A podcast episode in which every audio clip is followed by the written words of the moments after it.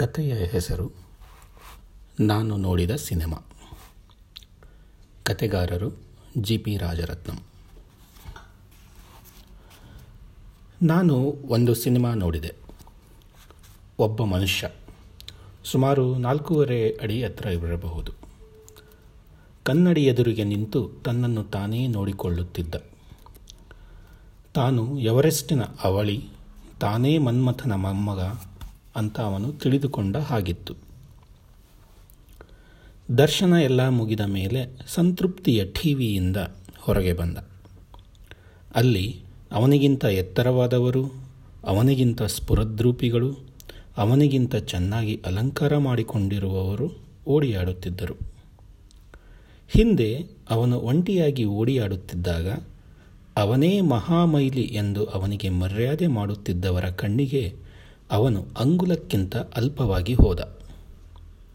ಆದರೆ ದೇವರವನಿಗೆ ಬುದ್ಧಿ ಕೊಟ್ಟಿದ್ದ?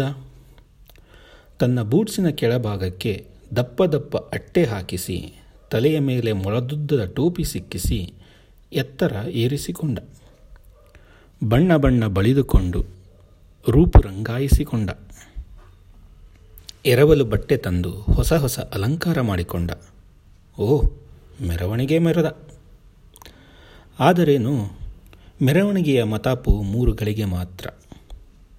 ಅದುವರೆಗೆ ಅವನ ಎತ್ತರ ಕಾಣದಿದ್ದವರು ಮೊದಲು ಕಣ್ಣು ಬಾಯಿ ಬಿಟ್ಟರು. ಗಾಳಿ ಬಂತು, ಮಳೆ ಬಂತು, ಧೂಳು ಬಂತು. ಬಳಿದ ಬಣ್ಣ ಕೊಚ್ಚಿ ಹೋಯಿತು, ಉಳಿದ ಬಣ್ಣ ಕೊಚ್ಚೆಯಾಯಿತು. ಎರವಲು ಬಟ್ಟೆ ತಾನೇ ಎಷ್ಟು ದಿನ ಎಗರಾಡಿತು? ಕೆರೆಯ ನೀರು ಕೆರೆಗೇ ಕೊನೆಗೆ. ಆದರೆ ದೇವರು ಅವನಿಗೆ ಬುದ್ಧಿ ಕೊಟ್ಟಿದ್ದ. ನಾಲ್ಕು ಅಡಿಗಿಂತ ಕಡಿಮೆ ನಿಂತ ನಾಲ್ಕು ಜನರನ್ನು ಕರೆದ. ನನ್ನ ತಲೆ ನೋಡಿ ಎಂದ.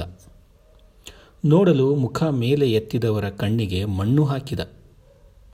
ಮಂಡು ಮೂಗರು ಮೂವರನ್ನು ಹಿಡಿದ. ತನ್ನ ಮಹಾ ಮೂಗು ತೋರಿಸಿದ. ನನ್ನ ಮೂಗು ನೇರಕ್ಕೆ ಬಂದರೆ ಮಾತ್ರ ನಿಮಗೆ ಮುಕ್ತಿ ಎಂದ. ನಮಗೆ ಹಳೆಯ ಬಟ್ಟೆ ಬೇಡ, ನಮಗೆ ಹೊಸ ಬಟ್ಟೆ ಬೇಕು ಎಂದು ಹೊಸ ಗೀತೆ ಹಾಡಿದ. ನನ್ನ ಬಟ್ಟೆ ನೀವು ಹಿಡಿಯಿರಿ ಎಂದು ಅನುಗೀತೆ ಹಾಡಿದ. ತನ್ನ ಹರುಕು ಹೊಲಸು ಬಟ್ಟೆಗಳನ್ನು ಅವರಿಗೆ ಹೊದಿಸಿದ. ಸುತ್ತ ನೋಡಿದ. ಎಲ್ಲರೂ ತನಗಿಂತ ತಗ್ಗಿನವರೇ. ಎಲ್ಲರೂ ತನಗಿಂತ ಕುರೂಪಿಗಳೇ. ಎಲ್ಲರೂ ತನಗಿಂತ ದರಿದ್ರರೇ. ತನ್ನ ಔನ್ನತ್ಯಕ್ಕೆ, ತನ್ನ ಸೌಂದರ್ಯಕ್ಕೆ, ತನ್ನ ಪರಮಾಧ್ಯಕ್ಷ ಪದಕ್ಕೆ ತಾನೇ ಹಿರಿ ಹಿರಿ ಹಿಗ್ಗಿ ಹೋದ. ಇದು ನಾನು ನೋಡಿದ ಸಿನಿಮಾ ಕಥಾ ಸಾರಾಂಶ. ಮುಂದೆ ಇದ್ದಕ್ಕಿದ್ದಂತೆ ಕ್ರಮಕ್ರಮವಾಗಿ ಆ ಹಿರಿ ಹಿರಿ ಶಬ್ದ ವಟವಟವಾಯಿತು. ಬರುಬರುತ್ತಾ ಆ ವಟವಟಕ್ಕೆ ಒಂದು ಗುಯ್ ಗುಯ್ಗಾನ ಹಿಮ್ಮೇಳನವಾಗಿ ಬೆಳೆದು ಸೇರಿತು. ಒಂದೆರಡು ಕ್ಷಣದಲ್ಲಿ ಆ ವಟವಟ ಗುಯ್ ಗುಯ್ ಶಬ್ದ ದಾಂಪತ್ಯದ ಹಿಂದೆ ತಿದಿಯೊತ್ತಿದಂತೆ ಭುಸ್ ಭುಸ್ ಪ್ರಾರಂಭವಾಯಿತು. ಆ ಶಬ್ದ ಬ್ರಹ್ಮದ ಗರ್ಭದಿಂದ ರಜತ ಪರದೆಯ ಮೇಲೆ ಒಂದು ಬಾಲ ಪ್ರಸವವಾಯಿತು. ಬಾಲ ಮೈಯಾಯಿತು. ನೀರಿಲ್ಲದ ನೆರಳಿಲ್ಲದ ನೆಲೆಯಲ್ಲಿ ತಾನು ಗೂಳಿಯಂತೆ ಗುಟುರು ಹಾಕುವೆನೆಂದು ಭ್ರಮಿಸಿ ವಟವಟಗುಡುತ್ತಿದ್ದ ಒಂದು ಊದಿದ ಕಪ್ಪೆ ಕಂಡು ಬಂತು. ಅದರ ಸುತ್ತ ಕರಿಯ ಪ್ರಭಾವಲಯದಂತೆ ಸೊಳ್ಳೆಗಳ ಸಾಲು ಮಾಲೆ ಜಯ ಹೇ ಭಾರತ ಭಾಗ್ಯವಿದಾತ ಹಾಡಿಕೊಂಡು ಸುತ್ತ ಸುತ್ತುತ್ತಿದ್ದವು.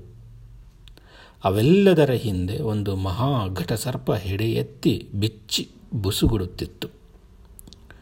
ಸಿನಿಮಾ ಮುಗಿಯಿತು. ಜನ ಎದ್ದು ಹೊರಟರು.